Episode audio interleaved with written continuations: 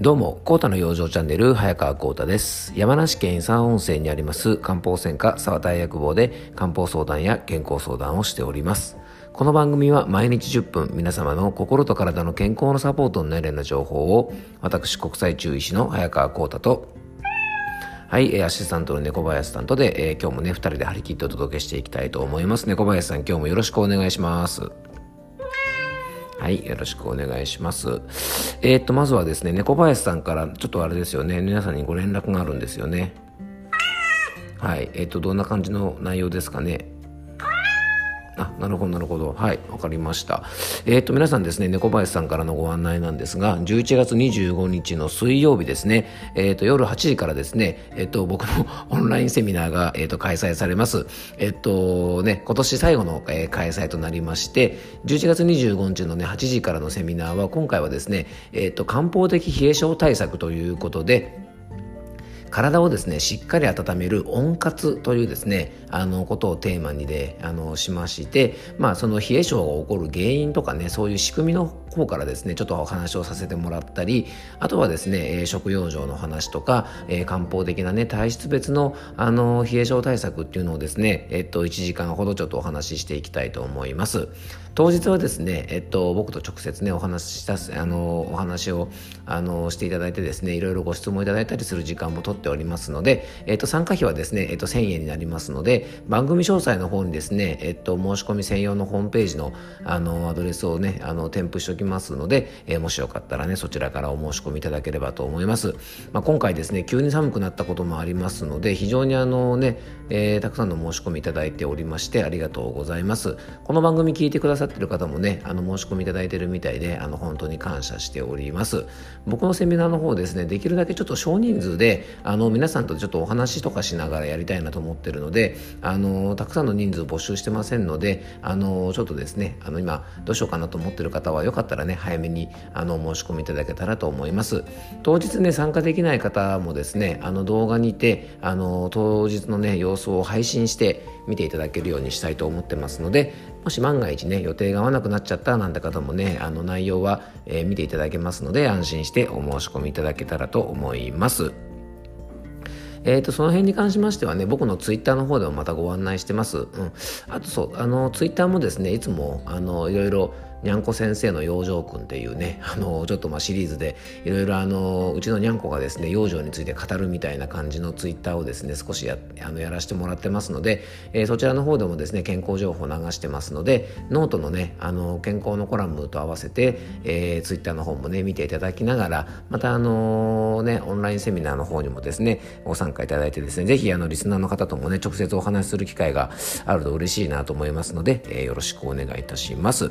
はい、じゃあ、えっとね、あの、告知の方は以上で終わりにしたいと思いますので、早速今日のね、本題に入っていきたいと思います。えー、今日はですね、えっと、7月ぐらいのの、あの、番組でもですね、ちょっとミネラルについてお話ししました。まあ、いろいろね、こう、健康を維持するためには必要な栄養素ってありますよね。でまあそのねツイッターのタイムライン見たりとか、まあ、いろんなね情報を見てもですね結構いろんな栄養素出てきますそんな中でですね僕が、まあ、唯一というとちょっと言い過ぎなのかもしれませんがやっぱり今の日本人に非常に不足しているものでありまた僕たちがですね健康を維持するために非常に重要な栄養素がやっぱりミネラルなんですね。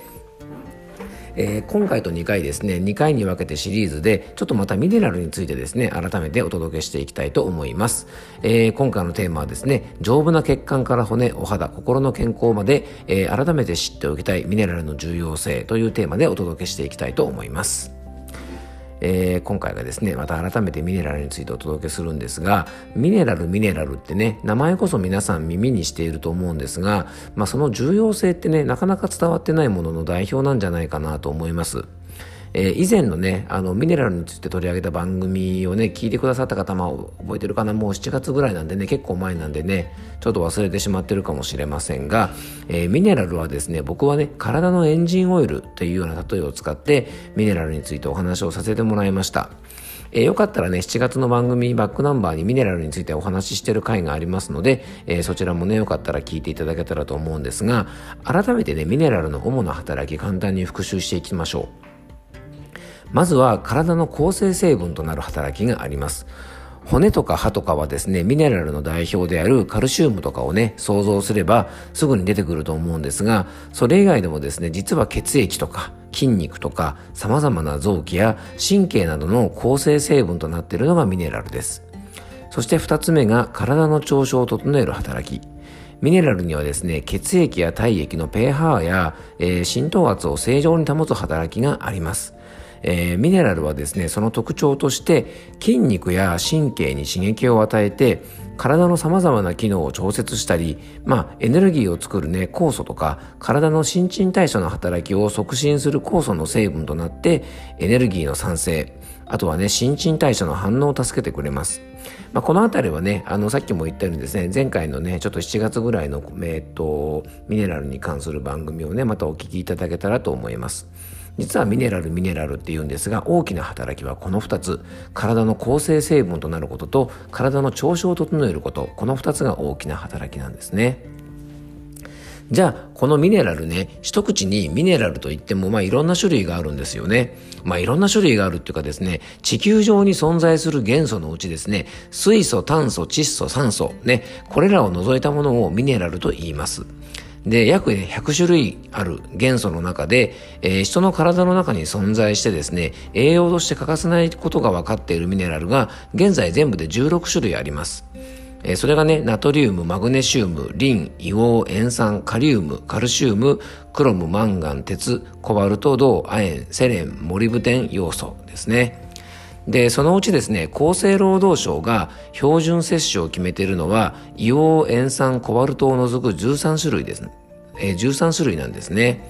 で、1日の摂取、ね、必要摂取量によって、えー、主要ミネラルと微量ミネミネラルというものに分かれます。噛んじゃいましたね。はい。えー、主な主要ミネラルは、えー、カルシウム、リン、カリウム、ナトリウム、マグネシウムです。そして微量ミネラルと言われるのが鉄、銅、亜鉛、セレン、ヨウ素、クロム、モリブテン、マンガンです。このようにね、ミネラルの種類って、まあミネラル、ミネラルなんて言いますが、種類は様々なんですね。で、こういった様々な種類があるミネラルなんですが、なんといってもね、日頃から摂取しておきたい代表格が、やっぱカルシウムとマグネシウムなんです。この二つのね、働きを知るだけでも、これミネラル取らなきゃまずいよなっていうことはね、すごく伝わると思います。で、ここでね、改めてまずカルシウムの働きからお話ししたいと思います。まずカルシウムは骨や歯などを形成したり、あとはね、あとは、えっと、血液凝固作用、血液をこう固めたりする作用もあるんですね。あとは筋肉を収縮させてくれたりとか、神経の興奮を抑制したり、細胞の機能を調節したり、血圧の上昇を防止したりとかですね、あの、してくれるわけですね。もうほんとね、あのなんか聞くだけでね、神経から血液からね、骨から歯からね、あのもう様々なとこで働いてくれます。そしてもう一つ大切なミネラルがマグネシウム。こちらの働きを見ていきたいと思うんですが、えー、カルシウムの沈着を防止。えー、後ほどね、またお話しできればなと思うんですが、えー、骨から溶け出したカルシウムは再石化しやすくてですね、非常に沈着しやすくなるんですね。あの、カルシウムパラドックスというやつですね。あと、刺激に対する神経の興奮を抑制します。やっぱここも神経の働きとつながってきますね。あとは、えー、血管のね、筋肉を収縮させるカルシウムの働きをコントロールさせます。なのでね、血管の拡張収縮とも関係がありますし、体温や血圧を調節したり、血液を固まりにくくする。まあ、要は、カルシウムと対になってですね、体の中のいろんなバランスをとってくれる。あとは、インスリンの分泌をコントロールもしてくれます。ね、こういうね、カルシウムとマグネシウムをしっかりとってバランスを取るだけでも、かなり体の機能をね、しっかり維持してくれます。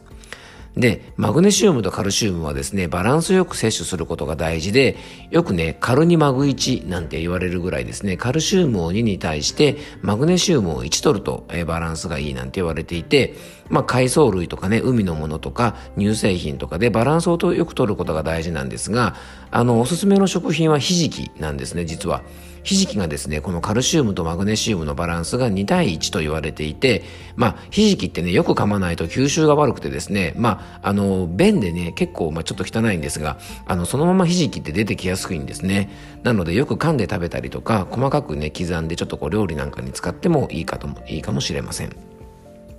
で、カルシウムというのはですね、食べた分が実はね、全部吸収されるわけじゃないんですね。えー、カルシウムってね、昔は一律600ミリなんて言われましたが、えー、カルシウムの重要性からですね、年齢別や性別によってですね、必要量が非常にこれ変化してきてます。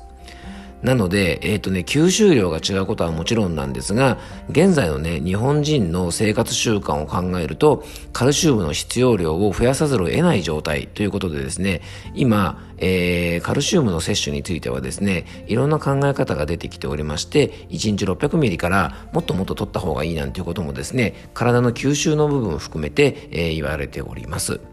えー、次回はですね、そのカルシウムの摂取量についてと、じゃあ実際にどんな風にね、ミネラル摂取したらいいかということについて、えー、ちょっとお話をね、していきたいと思います。えー、今日も聞いていただきありがとうございました。どうぞ素敵な一日をお過ごしください。